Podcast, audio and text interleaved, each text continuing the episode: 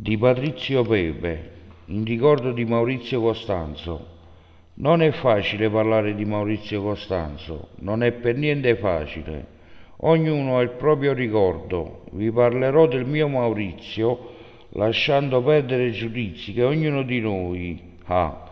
Vi parlerò di un gesto che fece tanti anni fa durante una puntata del suo Maurizio Costanzo Show, che mi è rimasto impresso lo ricordo bene, è un gesto che non solo riuscito a dimenticare in tutti questi anni. Probabilmente è una cosa che in pochi hanno notato e che non è finito sui giornali. Nulla di eclatante, eppure mi ha toccato il cuore. Sembra incredibile, ma è così.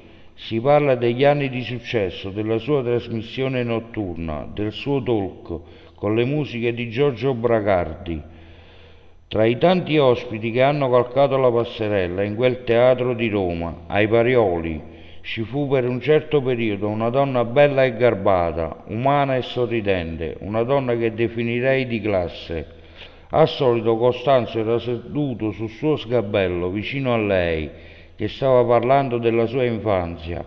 A un certo punto il suo racconto inizia per, a prendere una piega dolorosa e inaspettata la sua voce si rompe come attraversata da una scossa sismica, mentre dice poi mio fratello si bruciò il volto. Costanzo si stupisce e le chiede in che senso si bruciò. Lei non riesce più a parlare, gli occhi le si riempiono di lacrime pronte a sgorgare e in quella donna, sempre così pagata, inizia ad agitarsi il demone del dolore. Così Costanzo fa un gesto di un'eleganza unica, un gesto d'altri tempi, che nella televisione d'oggi non è nemmeno lontanamente immaginabile. Si volta di colpo verso un altro ospite che aveva di fianco e fa subito una domanda di repertorio, lasciando in sospesa la sua interlocutrice, dandole il tempo per riprendersi, non curandosi più di lei, non per indifferenza, ma per sensibilità senza fare l'avvoltoio verso un dolore che non conosce ma che si può solo immaginare. Ecco, a me basta un gesto così per stimare una persona. Nasce da qui un sentimento di protezione e di rispetto nel cuore di uno spettatore e a me è stato subito chiaro che anche in televisione ci possa essere una dignità da salvaguardare.